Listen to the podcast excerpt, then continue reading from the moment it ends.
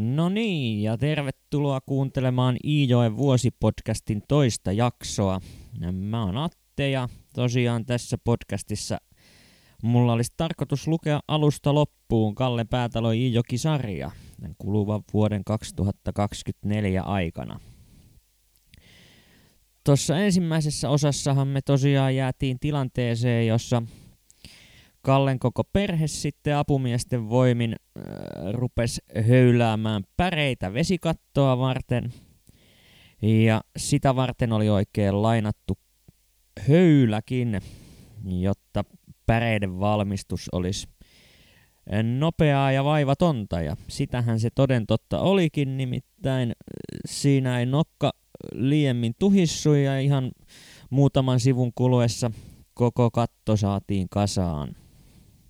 Sehän on toki selvää, että vaikka talossa katto täytyykin olla, niin eihän se näissä Suomen oloissa ihan niin kuin hirvittävän paljon lämmitä, kuten näistä kuluvan talven keleistäkin tai ehkä kuluvan viikon keleistä on voitu huomata. Ja tota, siitä syystäkin sitten Kallen isä alkaa suunnittelemaan uunin valmistusta taloon vielä ennen talvea, eli tässähän eletään – syksyn, syksyn kuukausia tässä vaiheessa talorakennusta ja kiire meinaa alkaa jo olemaan, jotta talo olisi asumiskunnossa ennen talvea, koska siellähän tulee sitten niin pirullisen kylmä, jos ei sitä uunia ole, koska se on niin kuin vähän vertauskuvallisesti, että sitten ihan niin kuin oikeastikin se talon sydän, tai oli ainakin vielä tuohon maailman aikaan. No tässä romaanissa nyt sitten päädytään kuitenkin kuvailemaan tätä varsinaista uunin muuraamista ja aika vähän ja sen sijaan päätalo ottaakin tavoitteekseen kuvailla pikemminkin tätä muuraria, jonka päätalon isä on sitten keksinyt palkata tänne työmaalle. Eli seuraavat 40 sivua oikeastaan keskitytään siihen, kuinka päätalon isä tuskailee tämän muurarin kanssa ja sen muurarin touhujen kanssa, kun ei siitä oikein meinaa tulla mitään siitä tekemisestä. Jos nyt välttämättä kaipaa yksityiskohtaista kaunokirjallista kuvausta uunin muuraamisesta, niin tähän väliin voin suositella Antti Hyryn romaania Uuni, jossa sitten tämä hieman nykyaikaisempi muurausprosessi käydään hyvinkin yksityiskohtaisesti läpi. Mutta mikäs tai kukas tämä muurari nyt sitten oikein on miehiään? Lienee paikallaan sanoa, että rakkaalla muurilla on monta nimeä, sillä hänet tunnetaan esimerkiksi nimillä Korpi Antti, Lohi Antti, Korpi Ukko ja Satu Setä ja taitaa hän totella tuota ihan oikeaa nimeäänkin Antti Lohilahtea. Mutta tota, mä ajattelin, että koska hän on, hän on vähän tällainen kaikkien alojen asiantuntija, niin mä luen ihan suoraan tästä kirjasta otteen sivuilta 53 ja 54, jossa sitten käydään vähän läpi tämän Korpiantin toimenkuvaa tuolla kylällä. Antissa oli miestä vähän joka touhuun.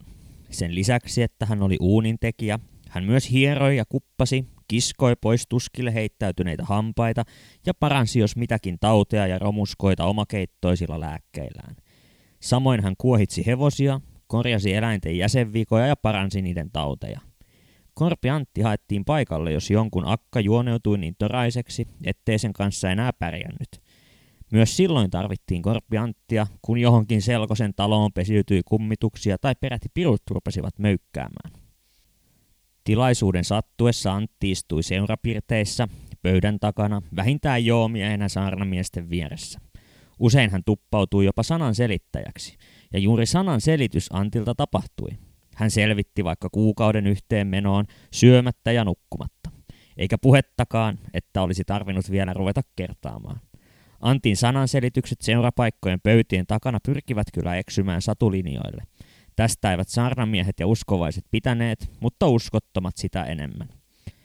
Juuri satusetänä Antti Lohilahden tunsivat, paitsi metsäkyläläiset ja yleensä taivalkoskelaiset, myös lähimain kaikki kiantalaiset, kuusamolaiset, puolankalaiset ja hyrynsalmelaiset. Lisäksi Antti oli tunnettu mies Taivalkoskelta länteen sijaitsevissa Pudasjärven, Ylikiimingin, Kiimingin ja Haukiputaan pitäjissä, puhumattakaan Oulusta, jossa monet rikkaat ja vaikutusvaltaiset kaupunkilaiset lukivat ylimaan satusedän vähintään toppakahvien arvoiseksi tuttavakseen. Tällaisilla sanoilla kuvailee päätalo Korpi Anttia ja uskaltaisin ehkä tulevien tapahtumien valossa sanoa, että näihin sanoihin saattaa ehkä sellaista pientä ivaa kätkeytyä tuonne rivien väleihin, että hän ei välttämättä ollut ihan niin pidetty kaveri kuin ehkä näistä, näistä tota niin, niin Kallen kuvailuista voisi päätellä, mutta lähdetäänpä tutustumaan vähän tarkemmin siihen, että mitä siellä uunityömaalla sitten oikein tapahtuu.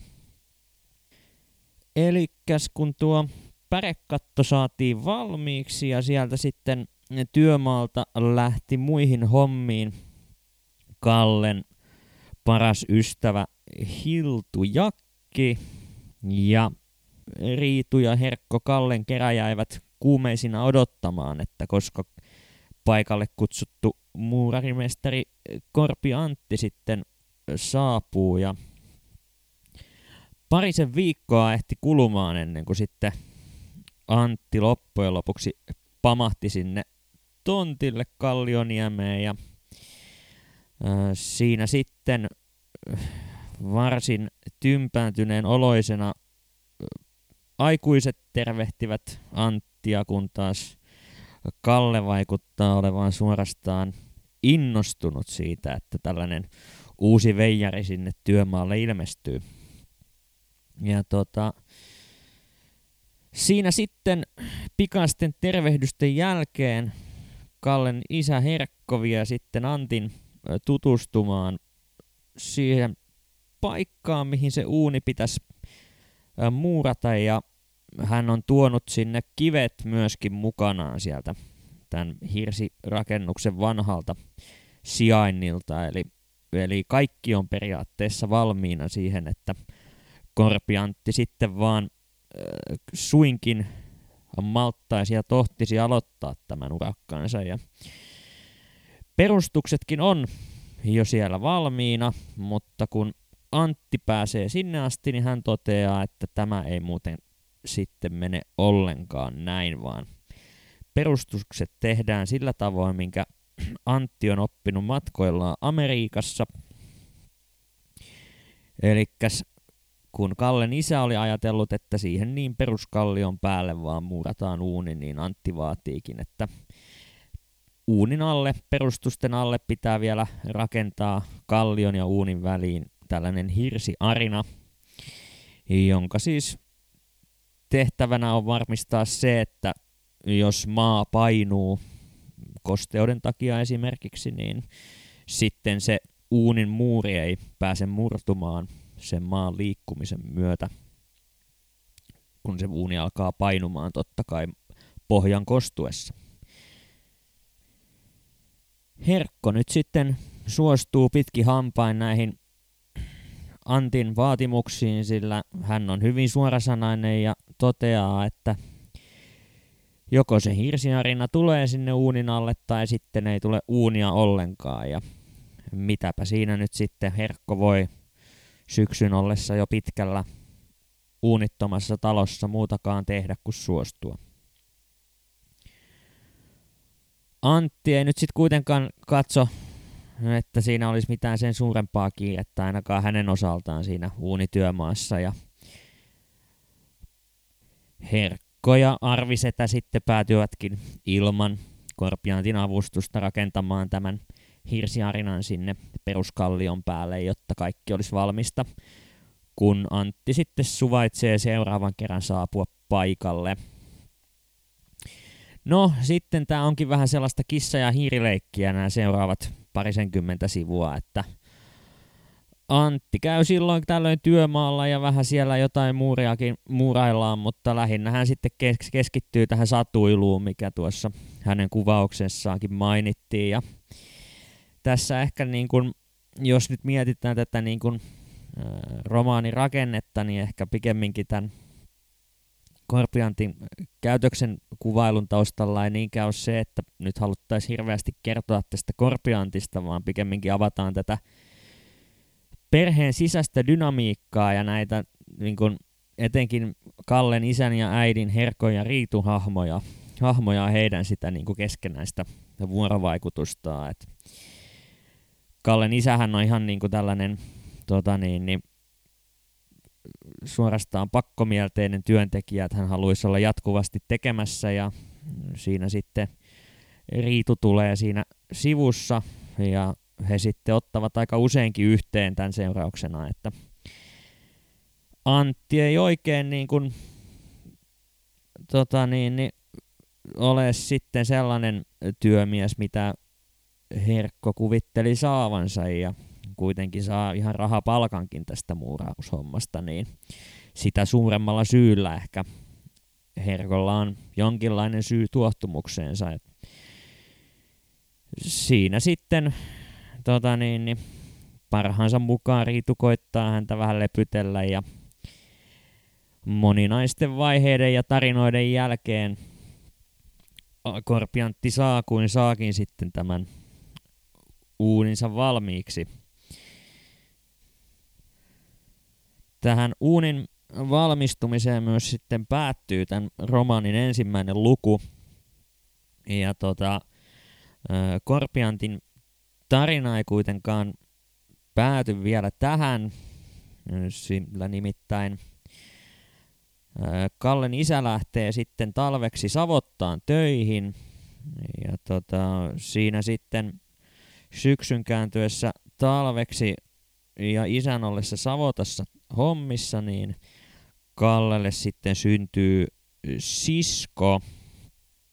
Eli Riitu on ollut tässä koko tämän rakennusprojektin ajan sitten raskaana ja Kalle kun on kuitenkin vasta vähän alle kolme vuotias, niin eihän hän ymmärrä yhtään, että mitä siellä tapahtuu, kun äiti alkaa synnyttämään. Ja, ja siellä on sitten topakkana kätilönä tällainen Kestilän Tiina, joka ei oikein ole Kalle mieleen, koska hän käskee Kalle nukkumaan, eikä Kalle saa olla katsomassa, että mitä äidille tapahtuu, kun hän ei tietysti yhtään ymmärrä, että nyt se äiti synnyttää, tai hän ymmärrä edes mitä synnyttäminen ylipäätään on. Nimittäin sitten kun lapsi on saatu maailmaan, niin Kalle ihmetellen kyselee, että mistä se tämä tämmöinen tänne ilmestyy. Että siinä sitten hänelle vähän juksutetaan, että tuolta se lattianrausta löytyy, että ei siinä sitten aleta kasvattamaan vielä näihin syntymisen saloihin pikkupoikaa tässä vaiheessa.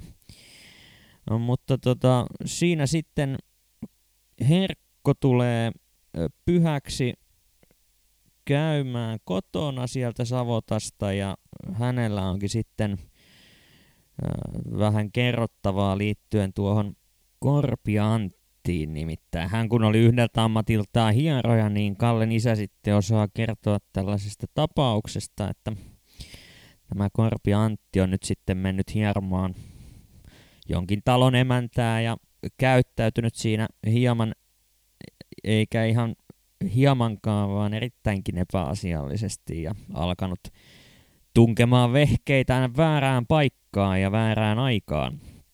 Ja tota, siinä sitten emäntä ei kuitenkaan ole jäänyt toimettomaksi, vaan on raahannut sitten Korpiantin munistaan kaiken kansan katsottavaksi sinne Savottaporukan eteen naureskellen ja täten sitten nöyryyttänyt tämän Korpiantin aivan täysin ja vaikka tilanne toki itsessään on aika ikävä, niin kyllä tässä Herkko sen verran paljon tälle tapaukselle naureskelee, että taisi saada hänen mielestään Antti sitten ansionsa mukaan. Ja siinä sitten Riitu tarinasta no voiko sanoa innostuneena, en tiedä, mutta vähän epäsuorasti alkaa Herkolle ehdottelemaan jonkinnäköistä peiton heilutusta tai vastaavaa touhua ja Kalle ei toki tästäkään ymmärrä mitään. Ja tältä erää lukurakka päättyikin siihen, kun Kallioniemen pirtissä pistettiin valot pois ja alettiin nukkumaan, tai no nukkumaan ja nukkumaan, mutta mitä siellä sitten pimeässä tapahtuu, niin se selviää huomenna. Kiitos kaikille, jotka jaksoivat tänne asti kuunnella ja palataan sitten huomenissa. Moikka!